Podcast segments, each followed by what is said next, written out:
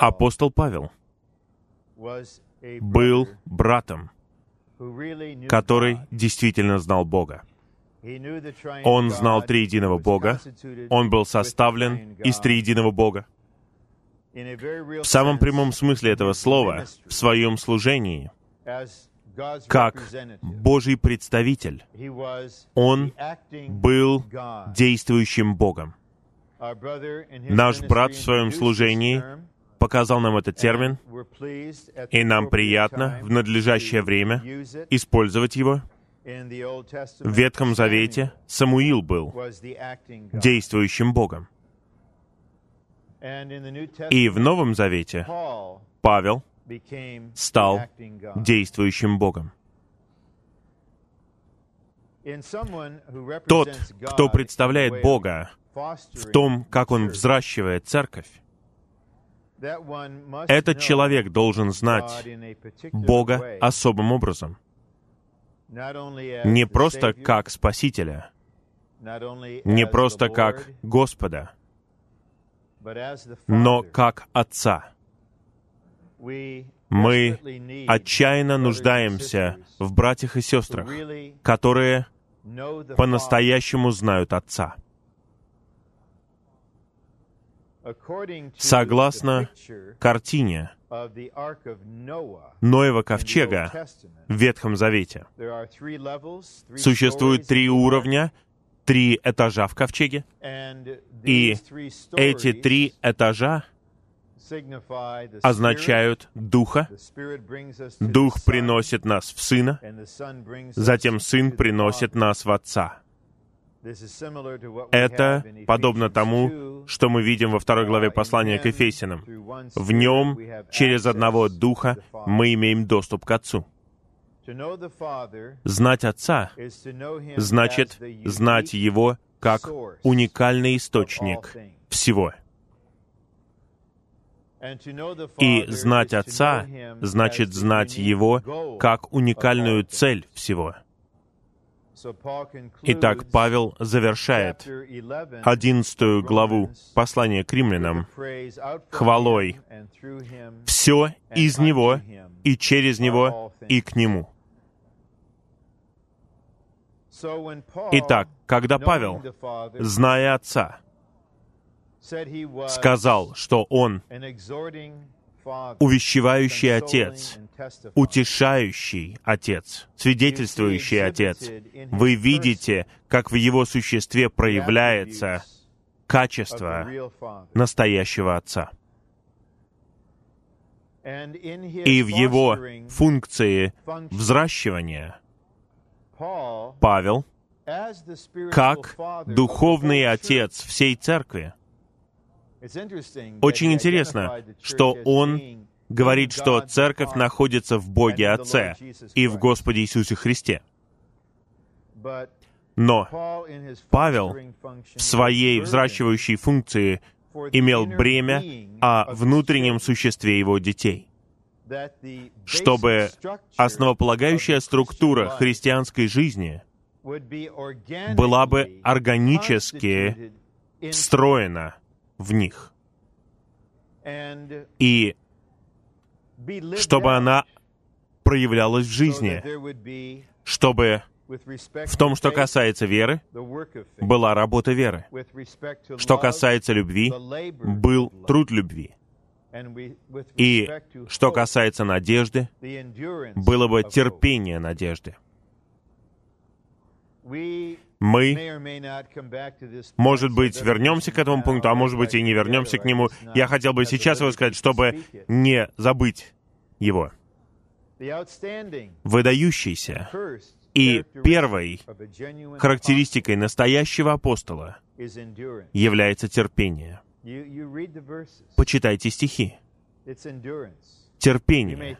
Мы, наверное, думаем, это сила воскрешать мертвых или это, или то, какая-то функция. Но это терпение. И Новый Завет говорит ясно о терпении. Например, в 12 главе послания к евреям. Помните, в 12 главе послания к евреям говорится о терпении. Мы бежим с терпением в состязании, которое перед нами.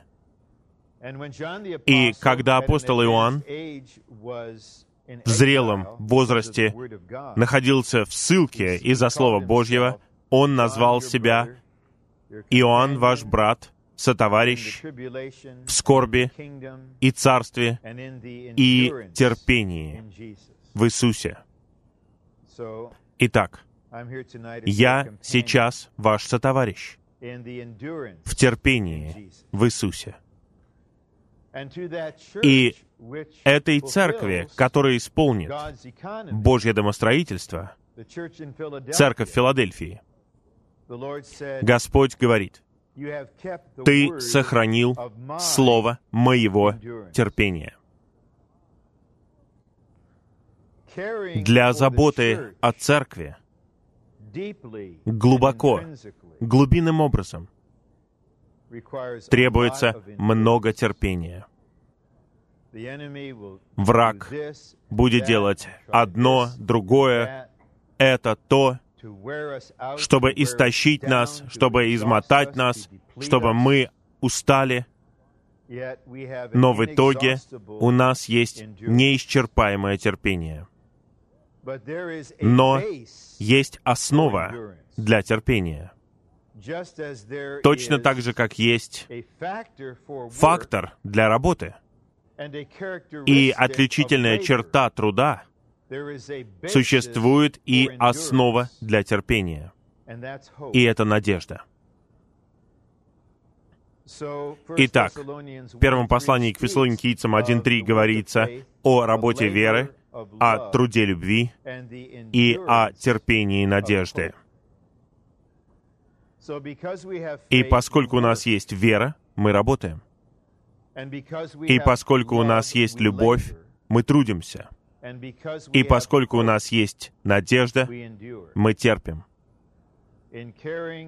заботясь о наших детях, которые растут и вырастают, становятся взрослыми сыновьями и дочерьми. Нам нужна вера, которая работает. Нам необходима любовь, которая трудится. И нам необходима надежда, которая терпит. Я не знаю, когда был последний раз, вообще был ли такой последний раз, когда я делал сообщение о надежде. Вы когда-нибудь слышали сообщение о надежде? Я помню части таких сообщений, но сегодня мы будем говорить о развитии надежды. И сегодня днем и вечером я практически был в отчаянии, я спрашивал Господа, что? Что мне говорить сегодня? У меня есть план, да, но что мне говорить сегодня? И я думаю, я знаю, и мы посмотрим. Но я хотел бы пообщаться с вами о, о том, что Библия раскрывает в отношении надежды. И поскольку мы люди, а людям нужна надежда, и поскольку мы находимся в определенной культуре, которая пробуждает определенные виды надежды, у нас, может быть, есть природное представление о том, что такое надежда. Итак, я думаю, было бы хорошо, если бы я обратился к словарю и показал вам что-то определенное. И я рад, что я так и сделал. И я хотел бы вам прочитать определение надежды как имени существительного, а потом глагола «надеяться». И затем мы приведем основополагающие определения надежды согласно Библии. И затем мы будем читать стихи, и затем мы обратимся к плану. Итак, я сначала сказал имя существительное. И я прочитаю не один раз. Надежда — это желание, сопровождающееся ожиданием или верой в исполнение. Итак, это не просто какое-то пожелание. О, я надеюсь, это произойдет. О, я мечтаю об этом. Надежда — это желание. И это желание сопровождается ожиданием или верой в исполнение. Когда у вас рождается первый ребенок, и этот ребенок только появляется, рождение этого ребенка рождает всевозможные надежды в родителях. Но когда ребенок растет и проходит через переживания, и вы переживаете что-то с этим ребенком, я бы сказал, что надежда исправляется. Правильно? Она поправляется. И я не говорю, что мы приходим в отчаяние, но, понимаете, все становится исправленным благодаря действительности человеческого существования, когда мы узнаем способности этого ребенка, какой у него характер, какая у него предрасположенность, все возможные вещи. Но надежда начинается с жизнью и сопровождается жизнью. Итак, все родители имеют желание, сопровождающееся ожиданием или верой в исполнение. И я хотел бы посоветовать вам быть открытыми перед Господом, чтобы мы не лелеяли безосновательные надежды в отношении себя или кого-либо еще по-человечески у нас есть желание, сопровождающееся ожиданием или верой в исполнение. Но когда мы заботимся о святых на разных этапах жизни, это очень относительно. Я просто приведу вам общие термины. Вот перед вами две взрослые сестры, которым 20 с лишним или 30 с лишним. Они не замужем. И вот происходит настоящая борьба в отношении надежды. Они закончили университет, они пошли на полновременное обучение. Возможно, мысль такая у них, Бог мне обязан что-то, Он сделает что-то для меня точно, и затем они заканчивают обучение, и ничего не происходит сразу же.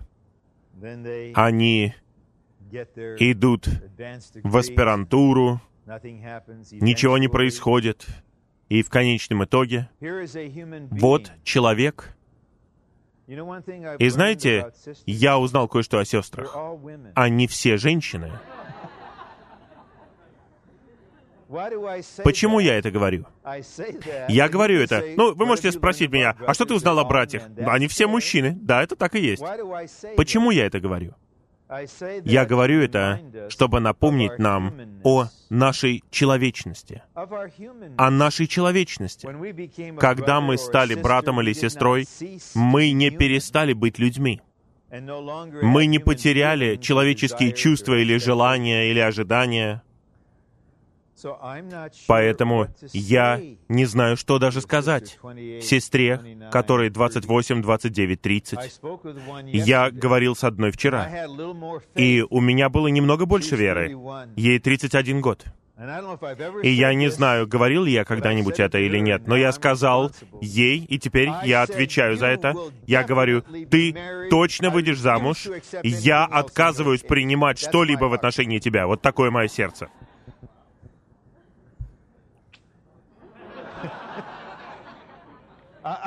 Я действительно серьезно говорил, потому что есть сестра в этой комнате, Она не только жена, но и мать. У нее несколько детей. И несколько лет назад, в 80-х годах, мы общались, и я был радикально нейтрален. Я не мог ничего сказать. Потому что мы надеемся в Господе. Но мы не хотим питать лишь что-то природное, в отношении чего у нас нет никакого основания, кроме нашего мнения. Но есть нужда в надежде, и у людей есть желание, ожидание и вера в исполнение. И глагол очень близок. Надеяться значит лелеять желание с ожиданием на исполнение. О, вы лелеете его. Возможно, в сердце у вас ребенок. Это ваша надежда, которую вы лелеете. Я был обеспокоен на какое-то время, но был обеспокоен, когда брат Ли говорил, это было более 20 лет назад.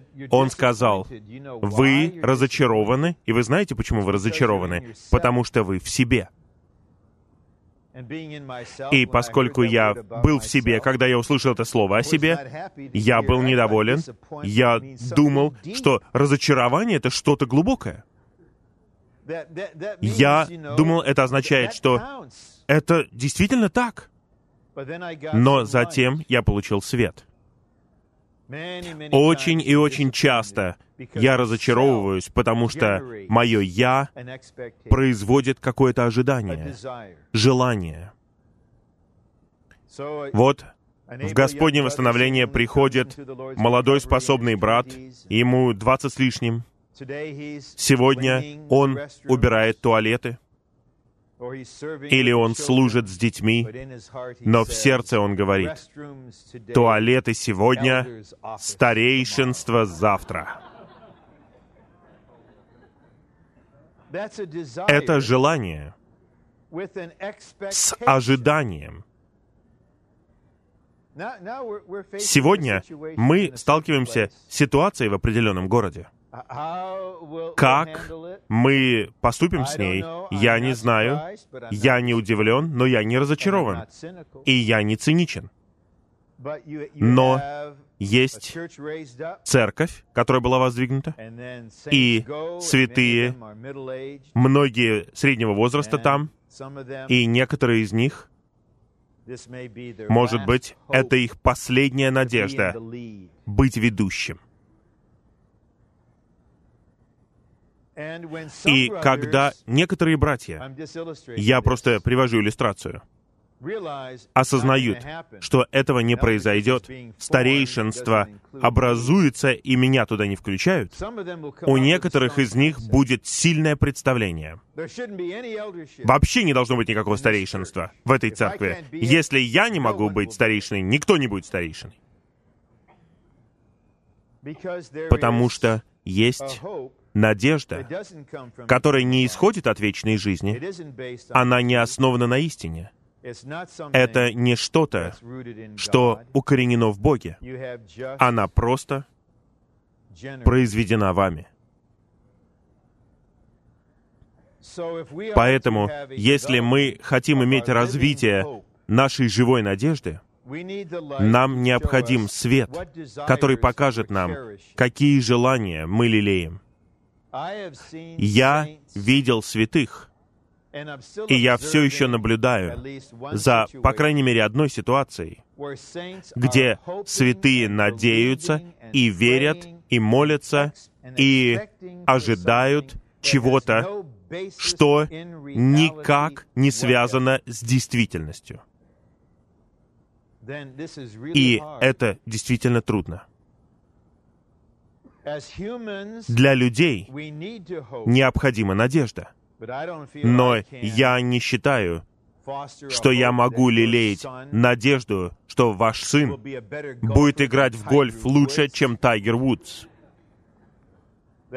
что ваша дочь получит Нобелевскую премию по литературе.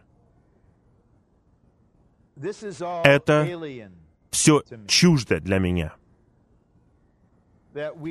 Нам необходимо преподносить надежду. Нам необходимо взращивать надежду, но она должна быть надлежащей надеждой, которая описана в Библии.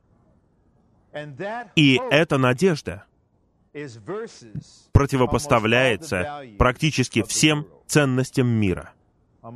Практически всем ценностям. И теперь я приведу вам общее определение надежды согласно Писанию.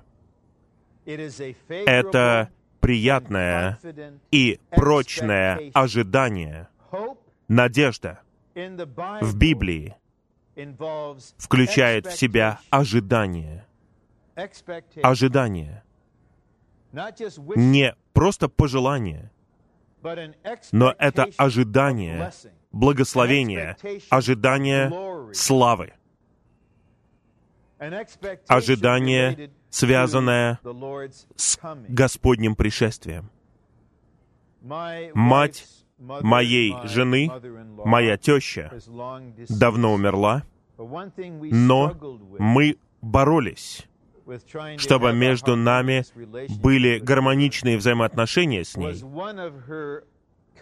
из-за того, что у нее был обычный эдикт. Она была сильным человеком, и она говорила следующее, «У меня есть право ожидать». Есть такое право в Конституции, право ожидания.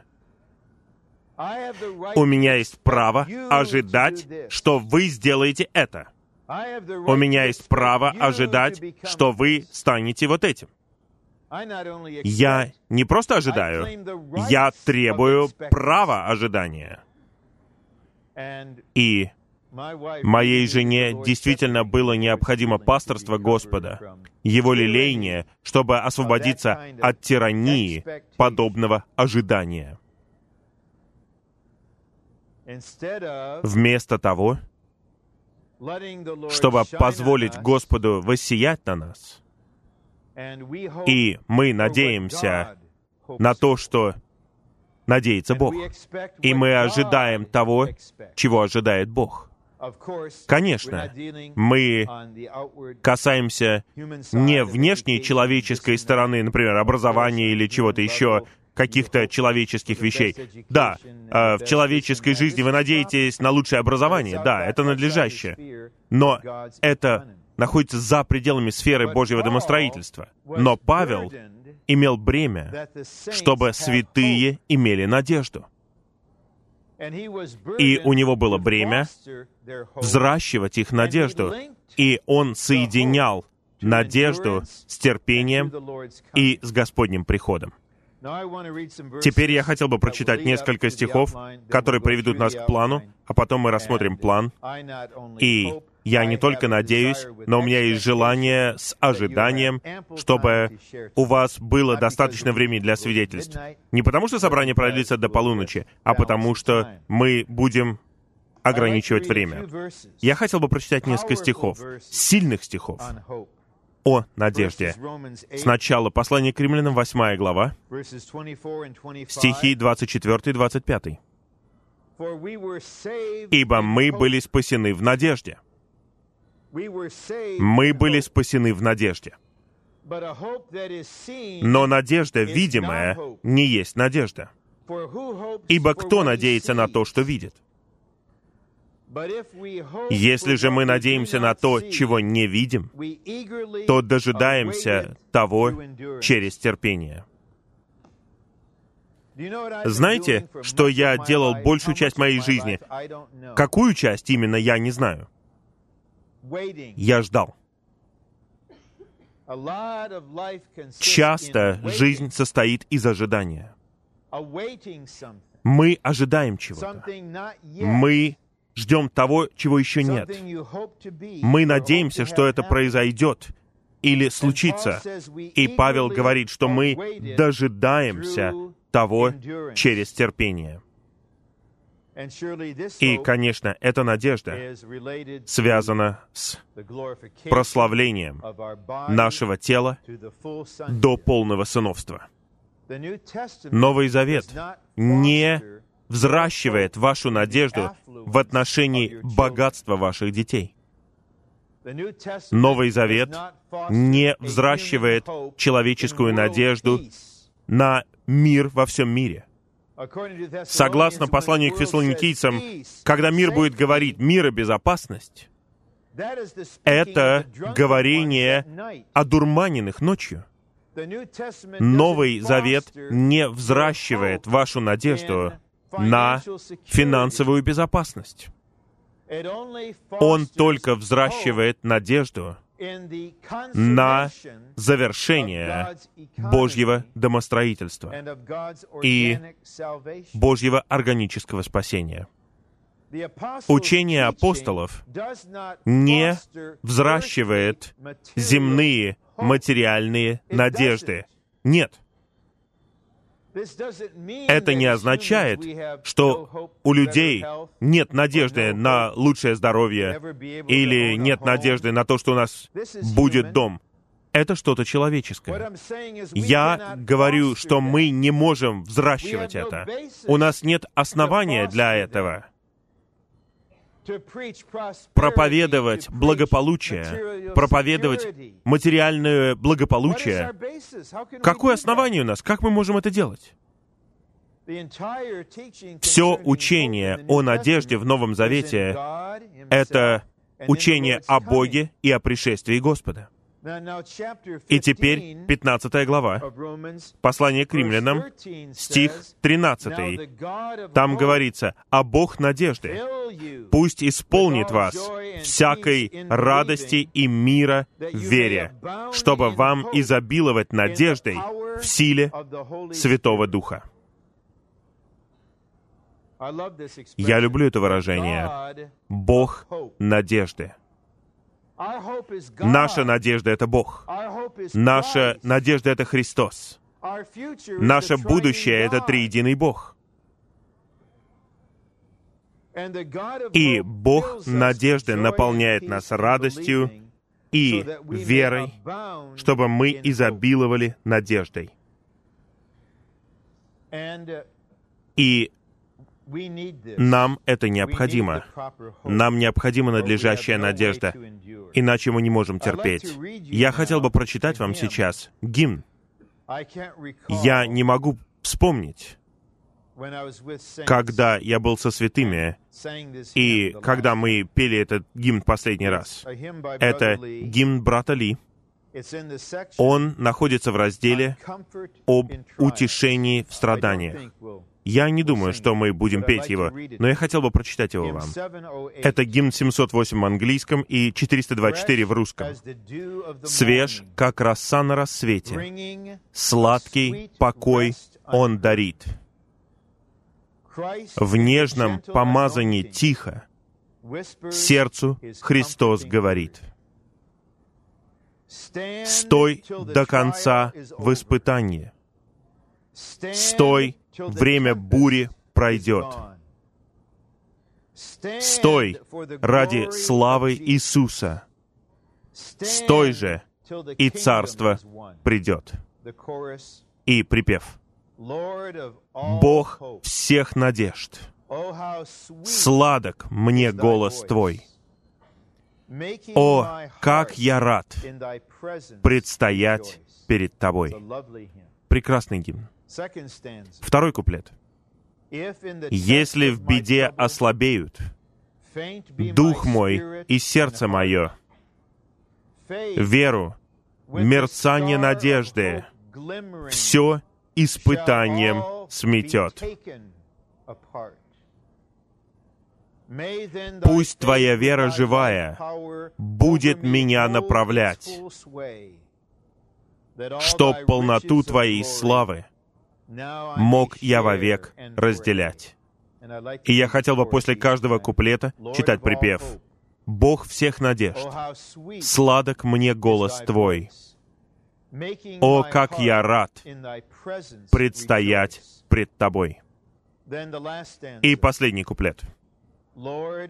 «Как восходящее солнце, тьму мою выгони прочь, крыльев целительным взмахом. В день обрати мою ночь. Бог утешения, приди же в грустное сердце мое. Славы, блаженной надежда, пусть никогда не уйдет. Нам это необходимо. Бывают времена, когда всем нам это необходимо. Я никогда не забуду тот день в 1981 году, после того, как брат Ли обнаружил, что наш молодой брат был убит, наш молодой брат. И он позвонил мне и попросил меня пойти вместе с ним, отвезти его в дом этой семьи. И мы сели в гостиной. И он начал говорить о 720-м гимне. «Не обещал Бог солнце без бурь». И мы прочитали его, и потом он сказал, мы можем спеть этот гимн? И мы спели припев, но обещал Бог, правильно? Но обещал Бог свет на путях, силу на день сей, отдых в трудах. Что это? Это было взращивание надежды в самой отчаянной с человеческой стороны ситуации. Мы не хотим, чтобы наши сыновья и дочери преждевременно узнали страдания, которые мы называем человеческой жизнью. Но в конечном итоге, во всех наших ситуациях, будет темное время. То, во что даже невозможно поверить. Ужасное время. Это не то время, когда нужно говорить о вере. Это не то время даже, когда мы говорим о любви. Это время, когда мы преподносим надежду, которая позволяет вам терпеть. Иногда это нужно даже не каждый день, а каждый час. И мы просто проходим через это. Церковь в Фессалонике была рождена посреди враждебного гонения. Павел был выгнан из города. Он был вынужден уйти. С самого начала церковь испытывала гонение и противостояние. И он был вынужден уйти от этой младенческой церкви в этой ситуации, но он оставил им надежду. Терпение, надежды. С самого начала у них была не только работа веры, и не только труд любви, но и надежда, которая давала им терпение. Еще несколько стихов о практичности этого. Из очень практичной книги, первое послание к Тимофею, в пятой главе, Павел говорит о вдовах. В какой момент вдову необходимо вносить в список, и пусть церковь заботится о ней. И в десятом стихе говорится,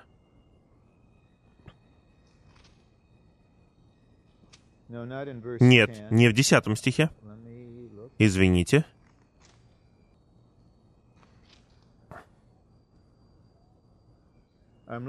Я ищу стих, где говорится... Вот, пятый стих. Та, что действительно вдова, и осталась одна, возложила надежду на Бога. Нам необходимы святые, которые возлагают надежду на Бога. Пребывает в прошениях и молитвах ночью и днем. Он противопоставляет это словам Павла в шестой главе, стих 17. «Богатым в нынешнем веке повелевай не быть высокомерными и возлагать надежду не на непрочность богатства, а на Бога, который подает нам все богато для наслаждения. Знаете, что пугает меня до смерти?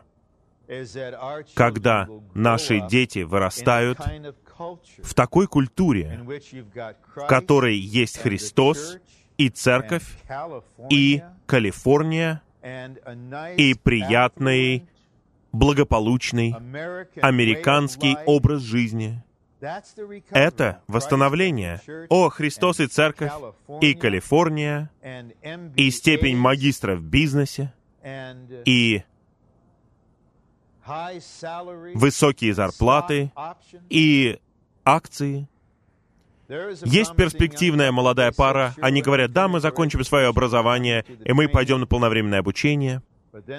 Но затем они вспомнили о долгах за обучение, потом появились высокие зарплаты, акции. И мне интересно, вообще они попадут на обучение? Я хотел бы спросить их, на что возложена ваша надежда?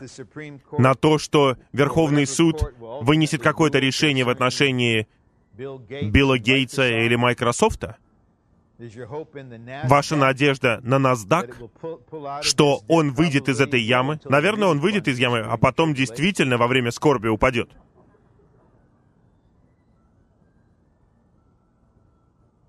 Здесь говорится, не возлагайте надежду на непрочность богатства. Что мы передаем другим? Что мы передаем другим? Своим детям? На что мы возлагаем свою надежду? Итак, Павел хотел, чтобы мы прониклись этим, что нам нужна надежда. Людям необходима надежда. Но наша надежда на Бога. И он даже говорит в первом послании к Тимофею 1.1, что Иисус Христос и есть наша надежда. Послание к Колосинам 1.27. Христос в вас. Это ваша надежда славы. Первое послание Петра 1.3. Мы были возрождены к живой надежде. Первое послание к Петра 3.15. Будьте готовы, освящая Господа в ваших сердцах. Будьте готовы дать отчет о надежде, которая в вас. Кого-нибудь из вас просили дать отчет о надежде, которая в вас? Вот вы в такой ситуации — но при этом у вас есть надежда, и кого-то интересует это. А вы можете объяснить мне, как вы можете надеяться? Согласно Евангелию от Матфея 6 главе, одна из отличительных черт людей Царства — это то, что ими управляет не беспокойство. И Господь Иисус использует в качестве примера меру зерна, экономическую единицу. Он говорит, никто не зажигает свой светильник и не ставит его под эту меру, под сосуд. Что это означает? Если вы человек царства, то свет вашего свидетельства не погаснет из-за вашего беспокойства, из-за финансов. Но в Соединенных Штатах как ярко христианское свидетельство. Существует ли антисвидетельство? Как много светильников находится под сосудами? Они прикрыты беспокойством во имя практичности.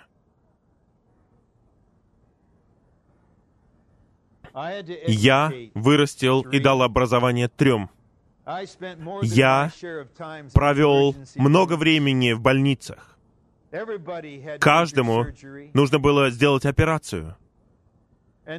И я считаю это обычным. Я знаю практичность, но я хотел бы уверить вас в милости Господа. Мои дети получили не смешанное представление о том, ради чего я живу. Филиппу было лишь три месяца от роду, когда я начал служить полное время. Дэвиду было четыре года. Бекки было шесть. Я никогда не пытался возделать в них ожидание легкой, беспечной жизни. Но при этом мы также не были религиозными. Моя жена не потерпела бы религиозного мужа. Поэтому никакой религиозности. Я верю, что это человеческое что-то.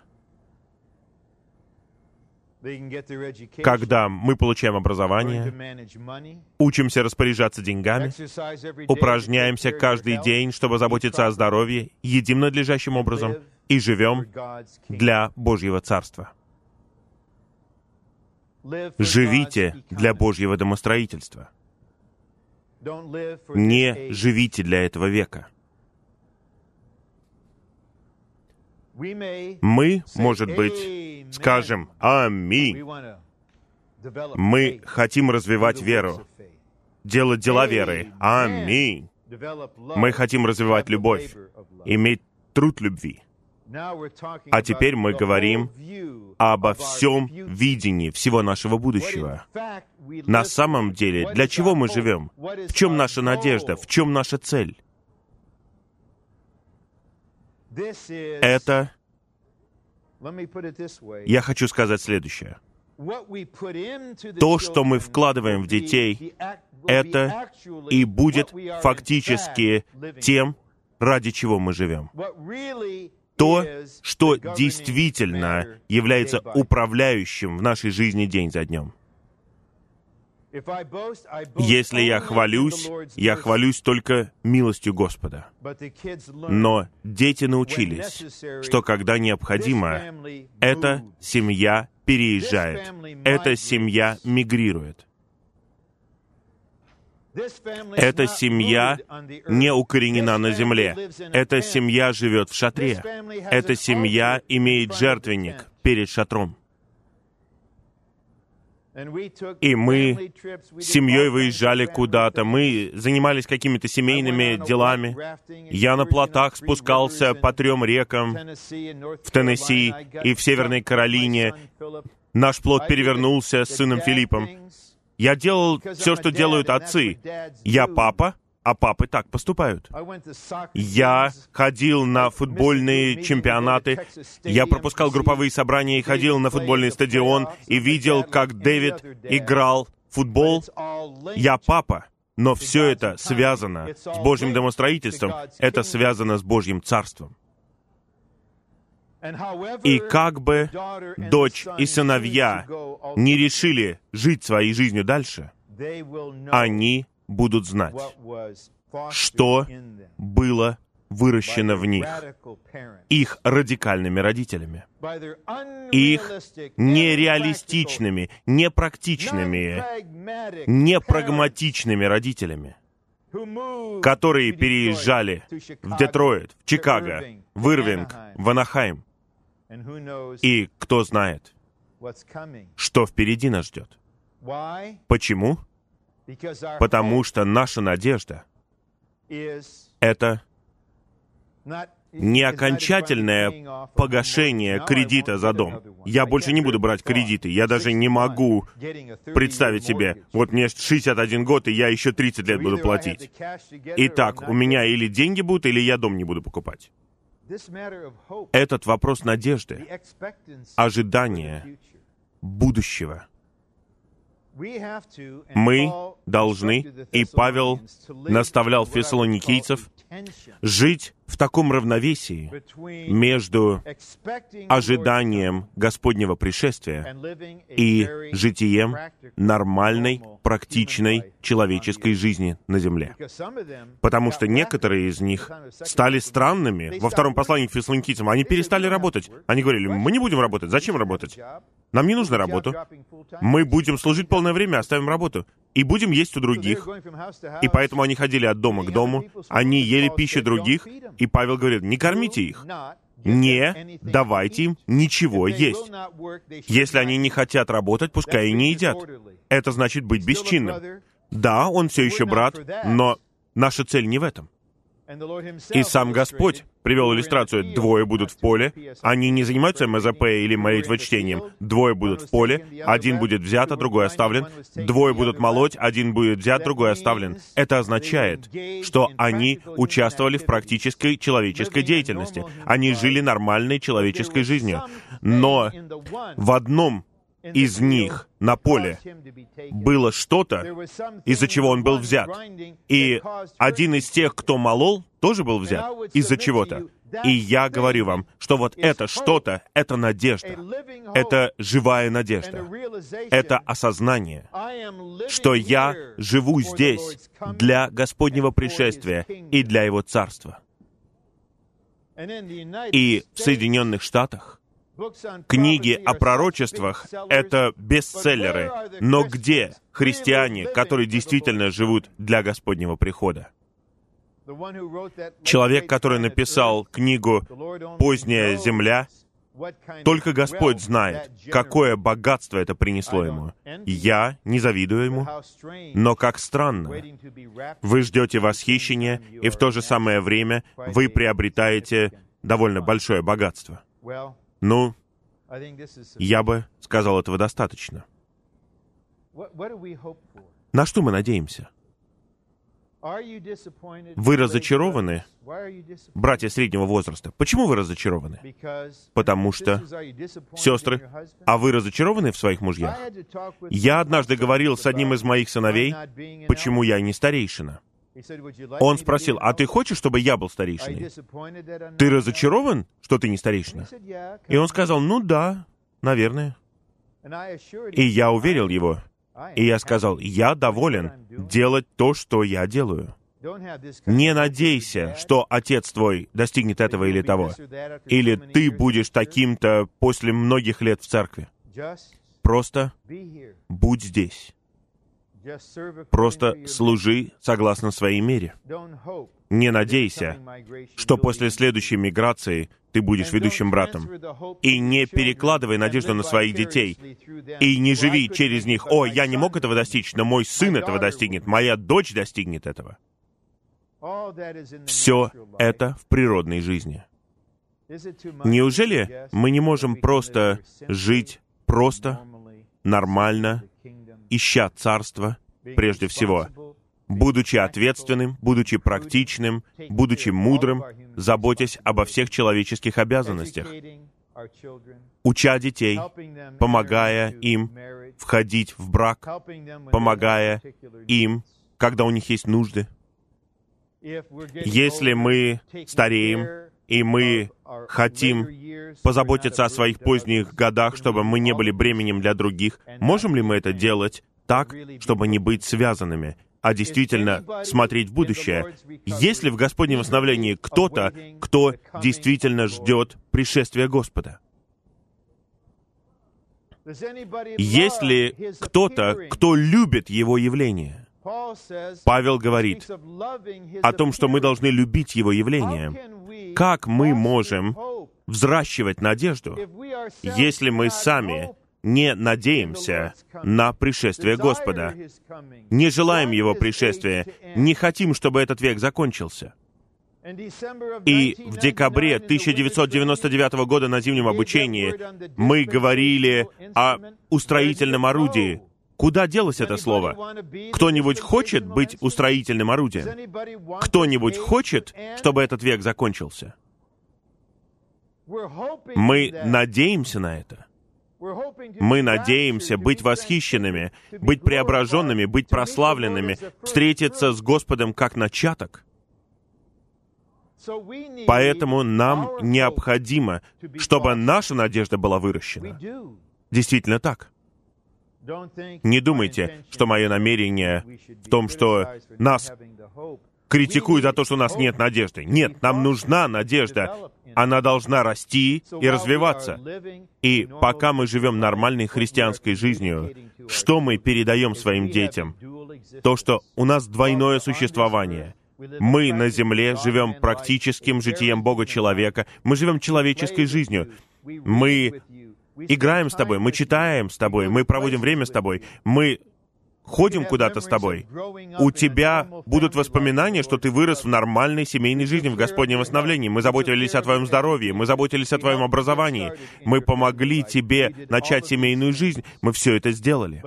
Но в нашем сердце мы абсолютно живем для другой сферы, для чего-то невидимого.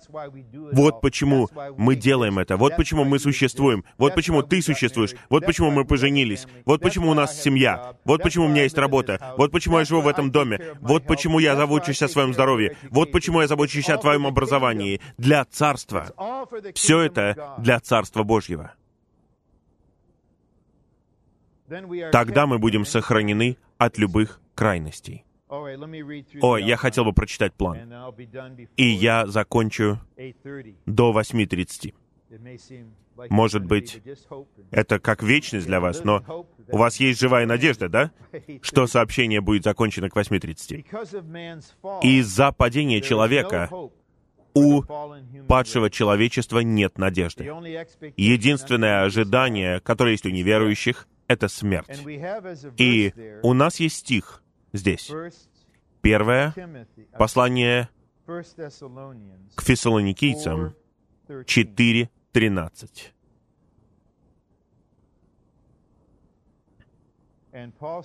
Павел говорит, «Но мы не хотим, чтобы вы были в неведении, братья, относительно спящих, чтобы вы не огорчались, как и остальные, не имеющие надежды. Он не говорит, что мы пишем вам, чтобы вы не печалились.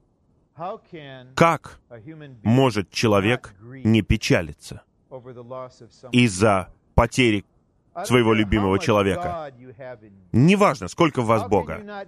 Как вы можете не скорбеть, когда кто-то умирает.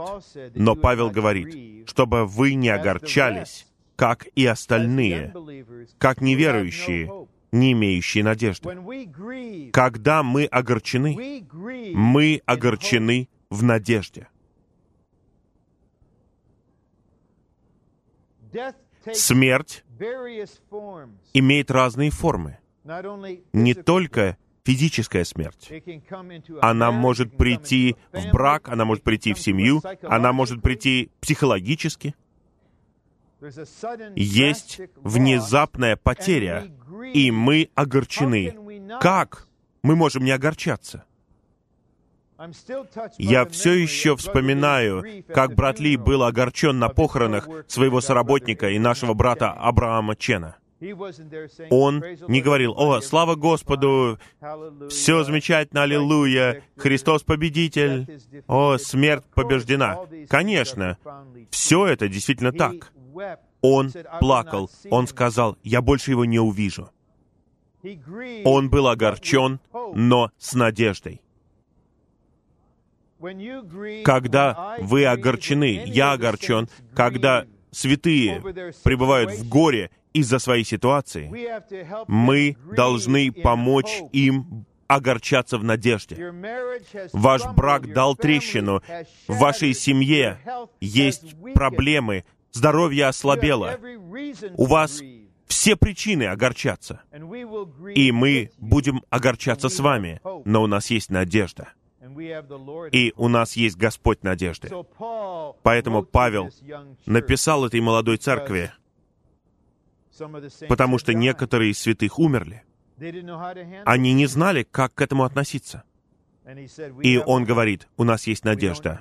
Мы не огорчены, как и остальные, не имеющие надежды. Я сегодня читал кое-что вы знаете, в древней культуре до написания Нового Завета и во время Нового Завета не было надежды. В философии, в литературе не было надежды.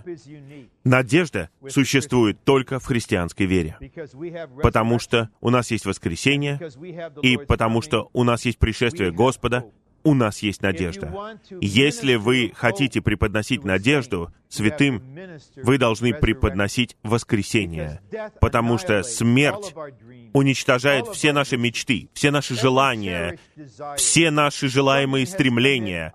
Что-то приходит неожиданно и просто все уничтожено.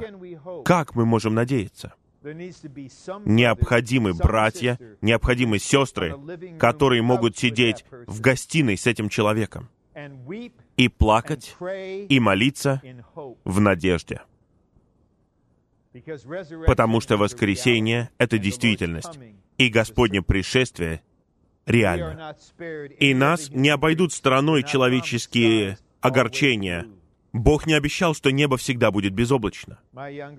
Мой младший сын играл в футбол несколько лет, год за годом. Его команда терпела поражение, одно за другим, одно за другим. И он был вратарем, хорошим вратарем, наверное, но другие команды забивали ему один гол за другим, один гол за другим.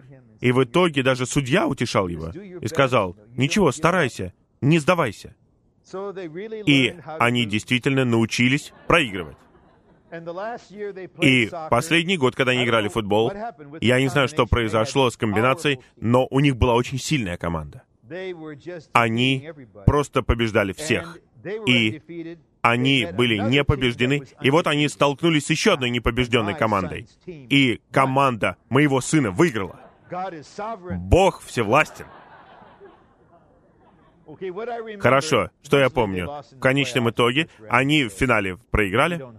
Мы не надеемся на это. Но я все еще помню, это перед глазами у меня. Вот мальчикам лет по 11, и проигравшая команда, они просто раздавлены. Они теряют ориентацию. Не шучу. Они просто вне себя от горя. Они никогда не сталкивались с поражением за всю свою жизнь. Ну, я рад, что Господь устроил для моего сына играть в футбол. Он терпел поражение, и потом у него был сезон победы. Один сезон победы. Потому что все это направляет вас к тому факту, что много разочарований, много поражений. И постепенно мы не становимся циничными, но мы отказываемся от своей надежды в этом или в том. Мы отказываемся от своих ожиданий, мы отказываемся от своих желаний, и мы надеемся только на Бога. Да, с человеческой стороны, да, мы надеемся, ты поступишь в Гарвардский университет, или мы надеемся, что ты получишь стипендию там, или мы надеемся на это или на то. Но это лишь человеческое предпочтение. На самом деле наша надежда — это сам Бог. У неверующих нет надежды, а у нас есть надежда. Как верующие в Христа, мы имеем жизнь полную надежды. Святая жизнь для церковной жизни — это жизнь с будущим. Некоторые подростки сталкиваются с депрессией. Они должны быть защищены. Они должны выбрать жизнь. Они должны знать, у них есть будущее. У нас есть будущее. Но в чем наше будущее? В чем ваше будущее? Скажете ли вы, мое будущее — это всеобъемлющий Христос? У меня есть будущее. Может быть, я буду восхищен, а может быть, я вкушу смерть. Когда мы проводили похороны Бена Греннема, молодого брата, который был убит, мы пророчествовали над его могилой. И я дорожу этим пророчеством практически 20 лет спустя, потому что грядет час, когда эта гробница откроется, и гроб откроется, и Бен Гранеман воскреснет из мертвых. Если вы 12-летнего мальчика кладете в гроб, вы делаете это в надежде. И надежда в Бога воскресения самого. Б. Бог Отец. Видите, это надежда на пришествие Господа, на воскресение и восхищение. Бог Отец возродил нас к живой надежде. У нас есть надежда на будущее в нашем странствовании сегодня. Вы странник. Вы знаете, кто такой странник? Тот, кто временно обитает где-то. Вы странник? Ваша жена странник? Вы семья странников? Есть ли в нас культура странствий? Мы живем в шатре. На первый взгляд, это приятный дом в Марина Вэлли. Наши дома, ну, по крайней мере, ранее они были более доступными, но сейчас они такие дорогие. Мы странники. И нам необходима надежда в нашем странстве. Это надежда не на объективное, а на жизнь. Когда мы молоды, и вот наши дети надеются на объективные вещи, например, на красивую машину. Помните, как одна молодая женщина говорила, что цель ее жизни — это получить Pontiac Гран-при? Она выросла в бедности, и у нее была конкретная физическая цель — получить Pontiac Гран-при. У вас когда-нибудь была действительно плохая машина? Видите, мы надеемся не на объективные вещи. Мы просто не надеемся на объективные вещи. Но наша надежда на вечную жизнь со всеми бесконечными божественными благословениями. Жизнь, которую мы получили через возрождение, позволяет нам иметь надежду с различными аспектами для этого века, для грядущего века и для вечности. В чем наша надежда в этом веке? Знаете, в чем моя надежда в этом веке? В том, чтобы я вырос и достиг зрелости, прежде чем я закончу свой бег. Вот моя личная надежда.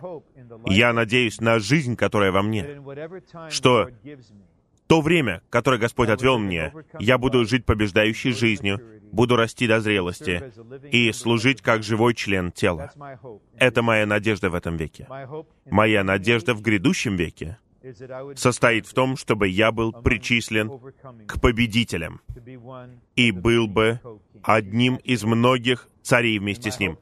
У вас такая надежда? И моя надежда в отношении вечности — это иметь вечное, приятное наслаждение приготовленным и завершенным триединым Богом, сотнями миллионов прославленных святых из всех веков, которые были состроены вместе, чтобы стать новым Иерусалимом.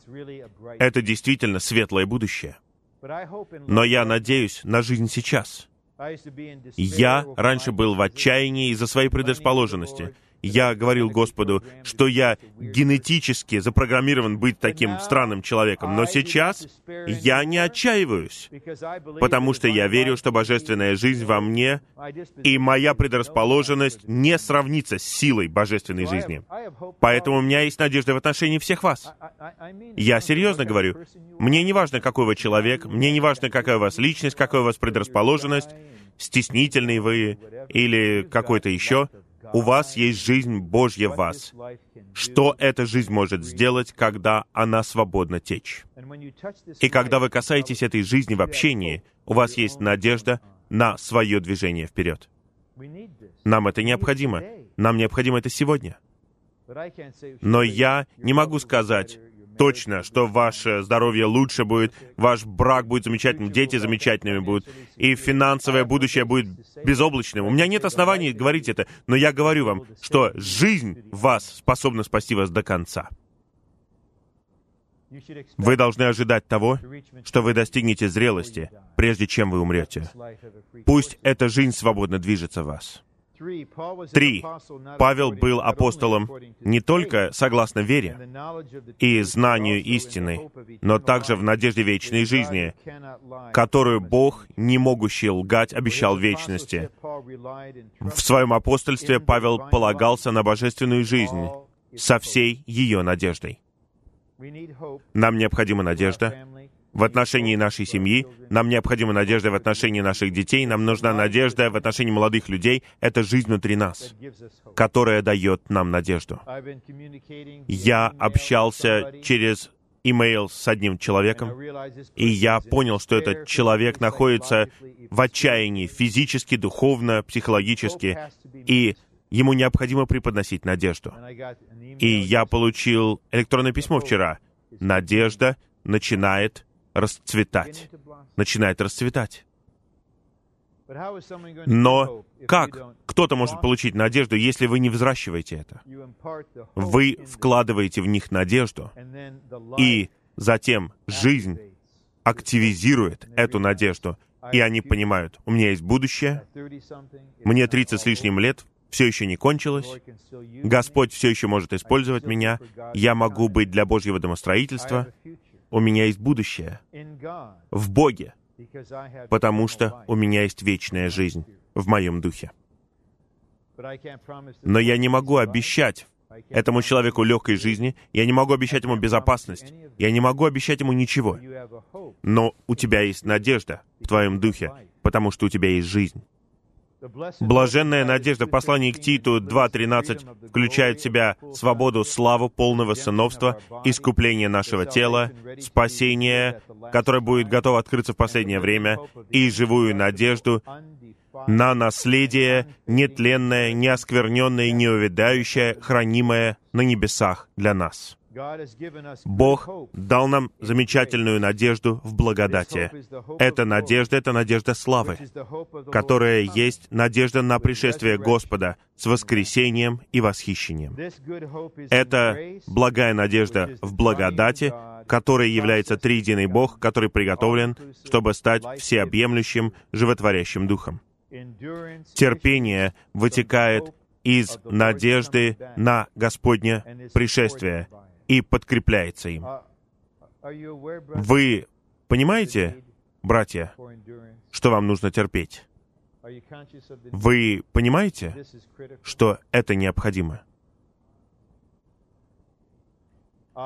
Существует лишь немного добродетелей, которые нужны нам больше, чем это. Нам необходимо терпение. Это долгая, трудная гонка. И, и лучшее, и худшее впереди нас, по мере того, как мы приближаемся к концу. Я не пророчествую, но сатана не будет ждать спокойно, пока вы достигнете царства. И нам необходимо терпение, которое вытекает из надежды. Надежда — это источник терпения, которое включает в себя страдания. Давайте признаем. Заботиться о детях включает в себя страдания. Мы не скорбим об этом, мы не жертвы, но это факт. Это непросто. Это пронзает ваше сердце, разрезает ваше сердце, разрывает, разбивает ваше сердце различными способами. Поэтому нам необходимо такое терпение, которое вытекает из надежды. Нам необходимо быть обученными, прежде работать, затем трудиться и, наконец, терпеть. И я узнаю вот это вот последовательность. Сначала вы работаете, потом трудитесь, но иногда вы доходите до момента, когда вы даже не можете работать и трудиться. Вы просто терпите. Вы просто ждете. Когда Иоанн был на острове Патмос, он работал, трудился? Я не думаю. Он просто терпел. С надеждой, с верой, с любовью. Имея терпение надежды, мы ждем возвращения Сына Божьего. Следующее. Стих.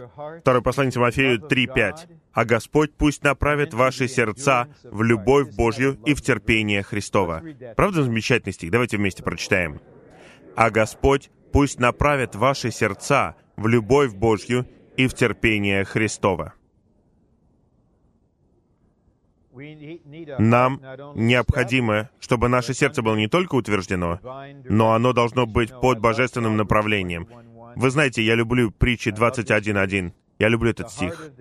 «Сердце царя в руке Господа, и Он направляет его, как потоки вод, куда захочет». Вы готовы чтобы Господь направлял ваше сердце в отношении ваших детей. Иногда сердце отца в отношении своей дочери, например, не находится под божественным направлением. Поэтому может быть крайность. Иногда вы просто любите и прощаете, все замечательно. Через несколько дней вы жестоки, вы резкие, вы жестоки, и вы поддерживаете свое положение в Божьем правлении. Я не думаю, что и то, и то — это сердце, направляемое Господом. Чтобы Господь направлял наше сердце, Он должен иметь доступ к центру наших чувств, к нашему самому глубокому чувству. И мы, мужчины особенно, нам не нравится, чтобы кто-либо касался этого.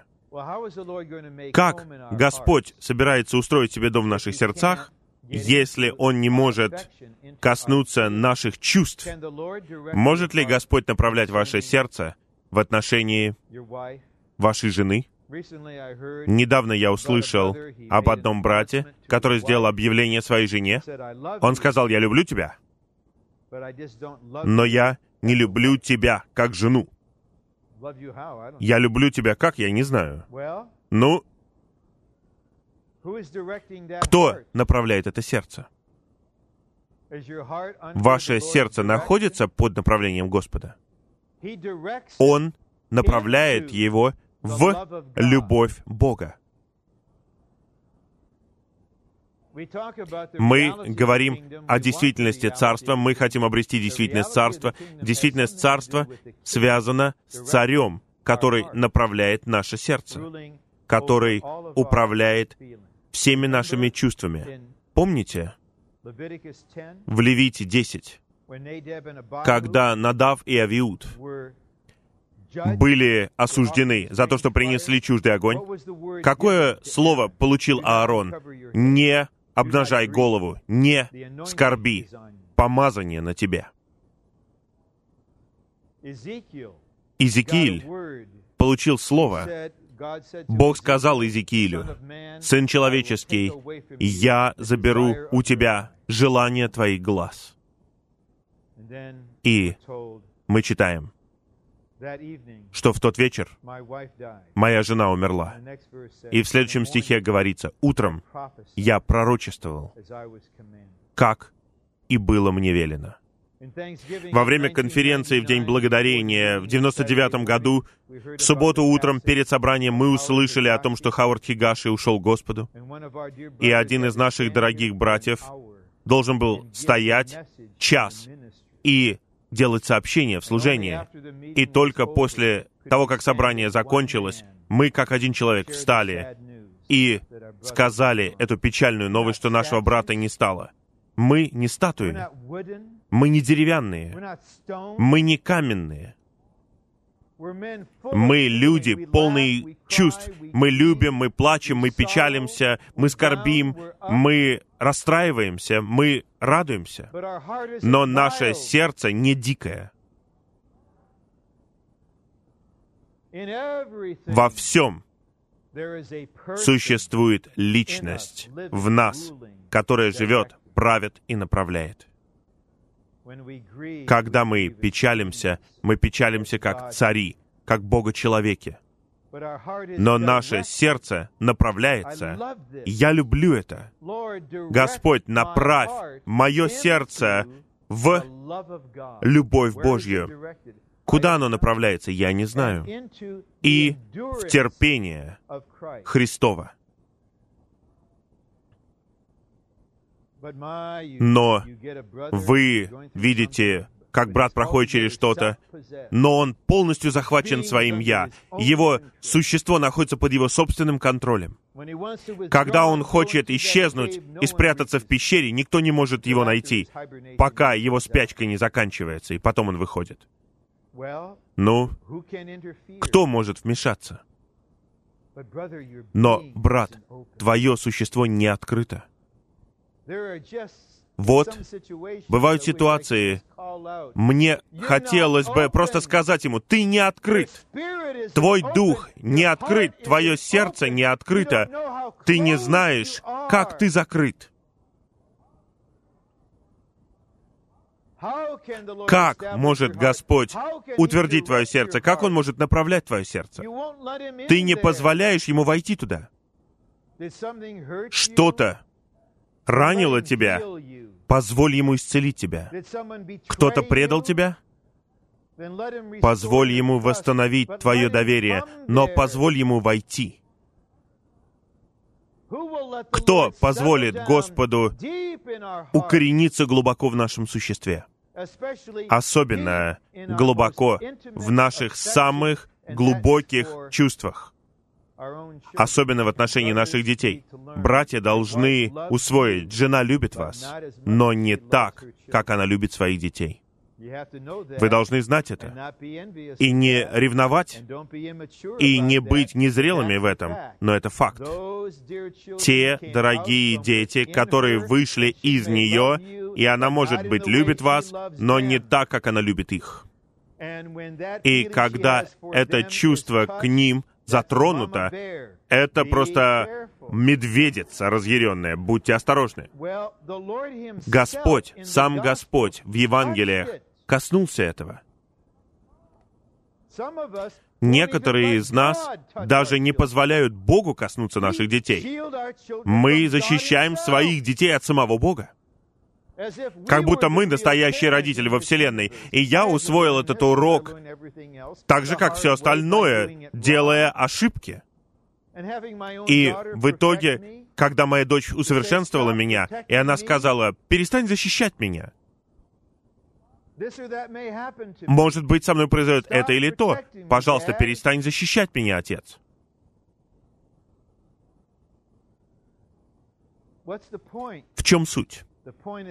Суть в том, что Господь должен иметь доступ к нашему сердцу, чтобы направлять его в любовь Божью и в терпение Христова.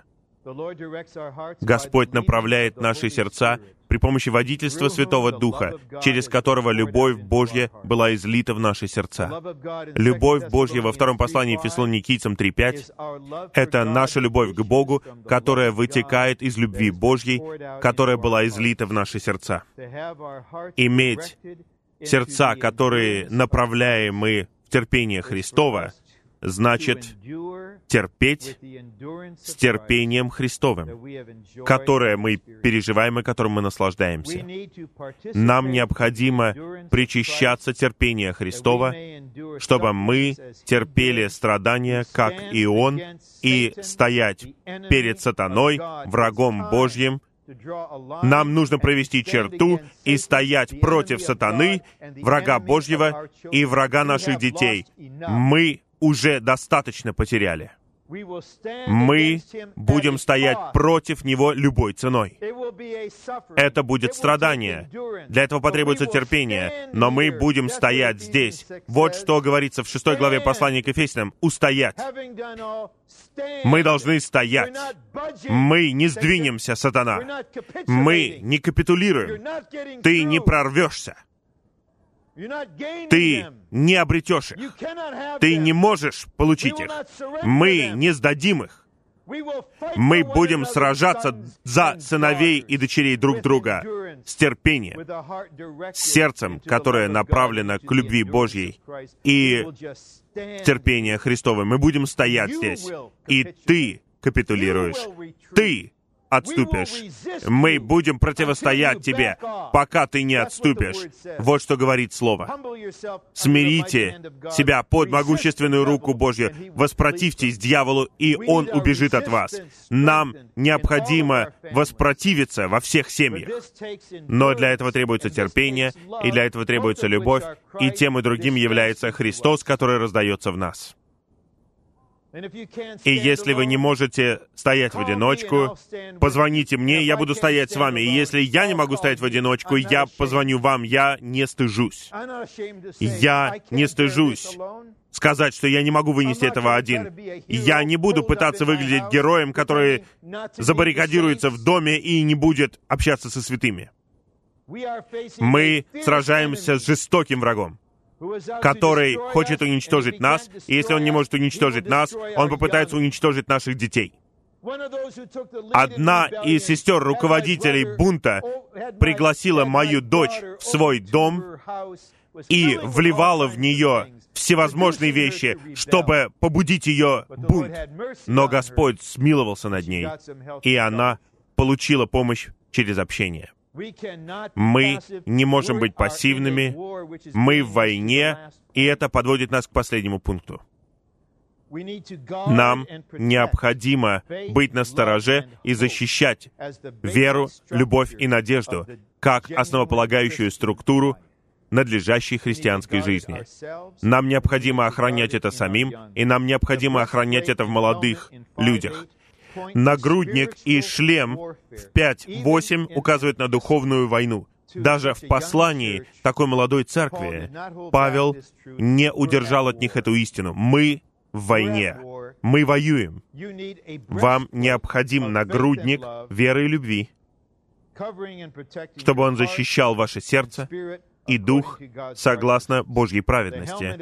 Шлем — это надежда спасения, который защищает наш разум. Кому-то нужен этот шлем прямо сейчас. Враг разве не вводит мысли в наш разум? Он выдает их за наши собственные мысли, Он посылает огненные стрелы отчаяния, безнадежности в отношении нас самих. Нам необходимо, чтобы наш разум был покрыт шлемом надежды спасения. Будь осторожен, ты нападаешь на мой разум. Христос — это моя надежда спасения, Он покрывает меня. Я не принимаю отрицательные мысли, я не принимаю саморазрушительные мысли, я не принимаю неверие. Но наши дорогие, драгоценные дети, они ходят с непокрытой головой, и жестокий враг нападает на них. Им нужен шлем. Нам нужно преподносить им надежду, как шлем, который будет покрывать их, и говорить им много положительного.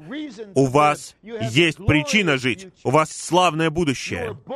Вы родились живой надеждой, вы были спасены в надежде. Нет, может быть, вы никогда не будете капитаном команды футбольной. Вы не получите стипендию в Беркли. Неужели вы думаете, для меня это важно?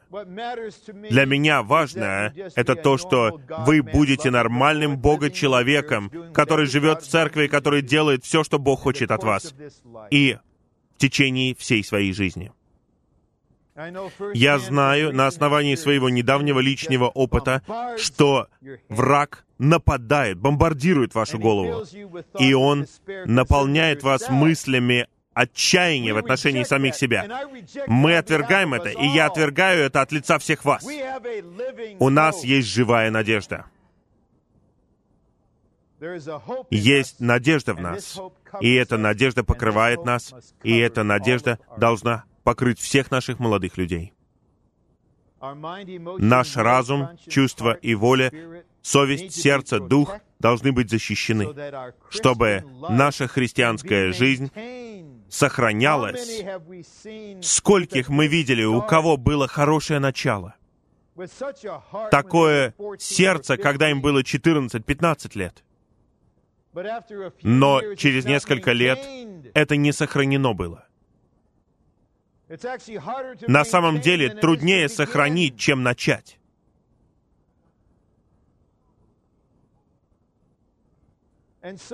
И поэтому нам необходима защита.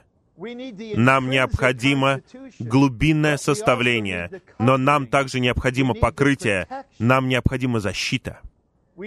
Нам необходимо быть обученными, чтобы молиться молитвами защиты за всех молодых людей и детей во всех церквях в Господнем восстановлении, чтобы сохранять их, блюсти их, покрывать их сегодня. Мы не параноидальны, мы не боимся, но мы бодрствуем.